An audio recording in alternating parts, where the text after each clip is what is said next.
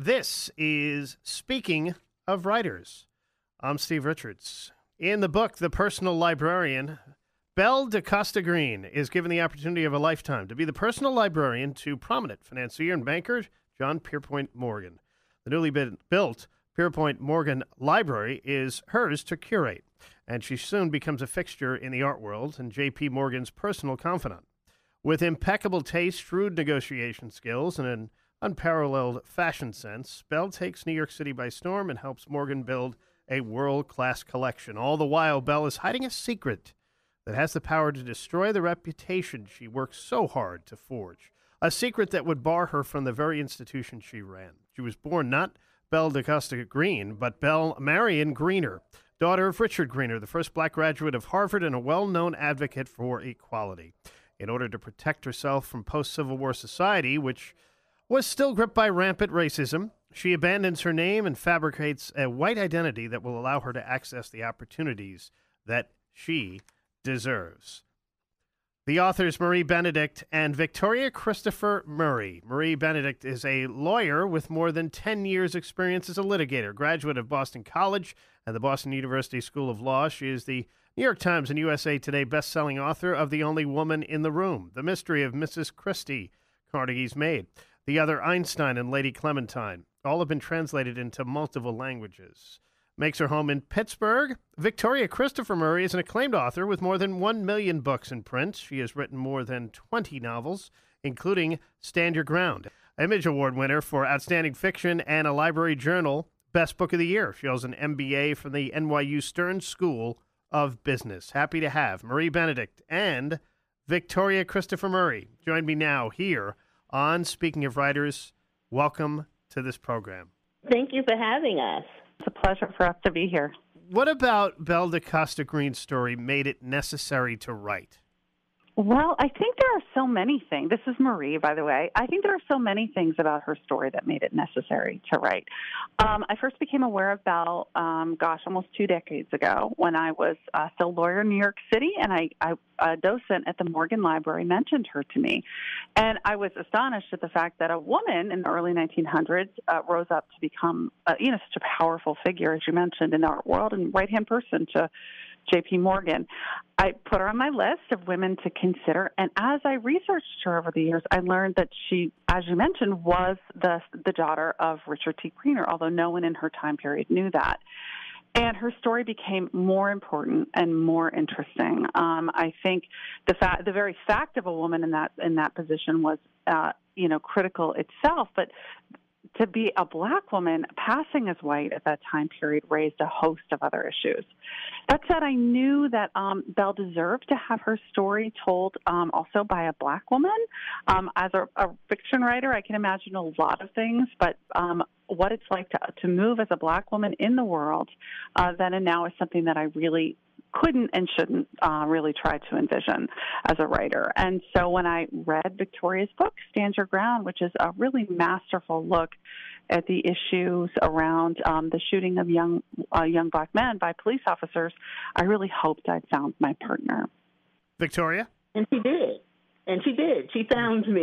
it took me a little bit of time to um, come on board only because I am a contemporary writer and Marie writes these wonderful historical fiction novels, and I just didn't see my place in it until I uh, discovered more about Belle da Costa Greene. And the first time that Marie and I spoke on the phone, I knew we could write this book together. I had done other collaborations with one other author, and um, it's not easy to do a collaboration, but just speaking with her on the phone, I knew that we would be able to do this together, and I'm so glad we did.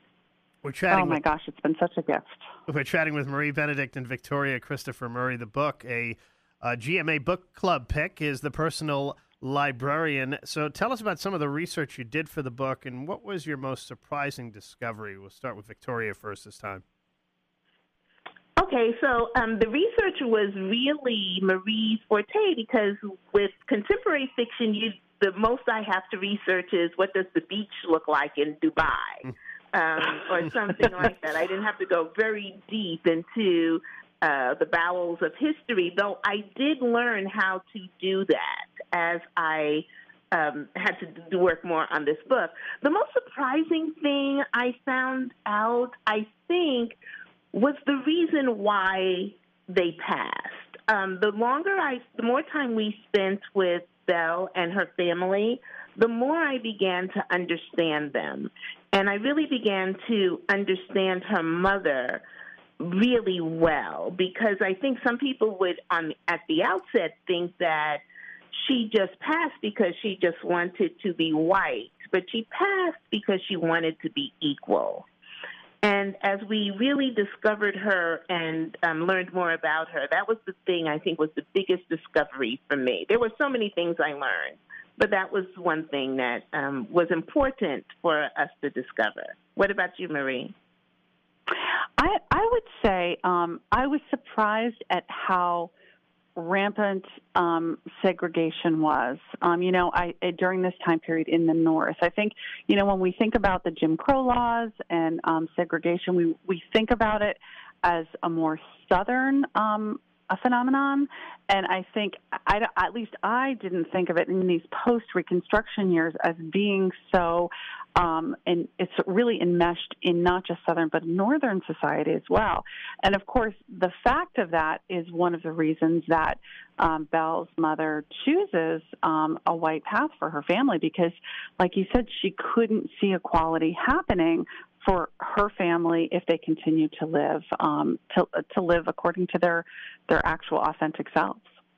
This book, The Personal Librarian, gives readers a, a deep look into Belle's career as well as her inner life. How did you bring together her inward thoughts and emotions for the book? Well, you know, the book is a biographical novel, so there's so much of it that's that of who she was and dates and and everything and Marie pulled a lot of that part together. But then we had to fill in the blanks of how she was feeling and what she was thinking because we didn't speak with her. We don't have any television programs to rewind to watch her or any movies. But what we were able to do was to pull out parts that we it was based on who we knew her to be. So, one example that we use is we know that she was interviewed by J.P. Morgan to become his personal librarian. We know the date and we know she got the job. Obviously, we don't know what happened inside the interview, but knowing both of them, just really spending time and researching and reading up on as much as we could about both of them, we could imagine what happened and how she was feeling.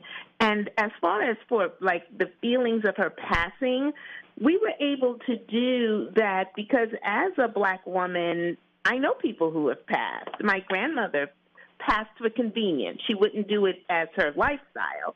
But if she was walking into a bank or on public transportation, she would do that. And so I knew the feelings about that, and I could imagine what it was like for Belle to walk out every day wearing a mask. What do you think is Belle da Costa Greene's legacy? Marie? Um, I think she really has a multifold legacy. I mean, the, now that we are kind of putting her back in her um, in the historical narrative and in the role she really did have in life at the Morgan Library, I think we can certainly see um, the breadth of her contributions, not just to the really world class collection at the Morgan Library, you know, with its rare and priceless manuscripts, its early printed books, Renaissance art. She's certainly responsible in large part for that. But, you know, she was part of the force behind turning it into a public institution and making what was a, the private collection of a wealthy individual available to scholars and the public alike. You know, so certainly in part that's that's her legacy. Another aspect of it is once she assumed the role of a public librarian, she began the institution of programs and practices that were really kind of revolutionary and cutting edge in her time, but are really standard practice today, like traveling exhibitions, um, invite, really lecture series, scholar programs, all the sorts of things that libraries do today. Where she was really at the forefront of doing those things. But I think that Belle might almost have a second legacy in our time period. At least I think that Victorian. I hope that she does. Um, she can provide us a lens through which to see the sacrifices that a lot of Black people had to endure during this time period.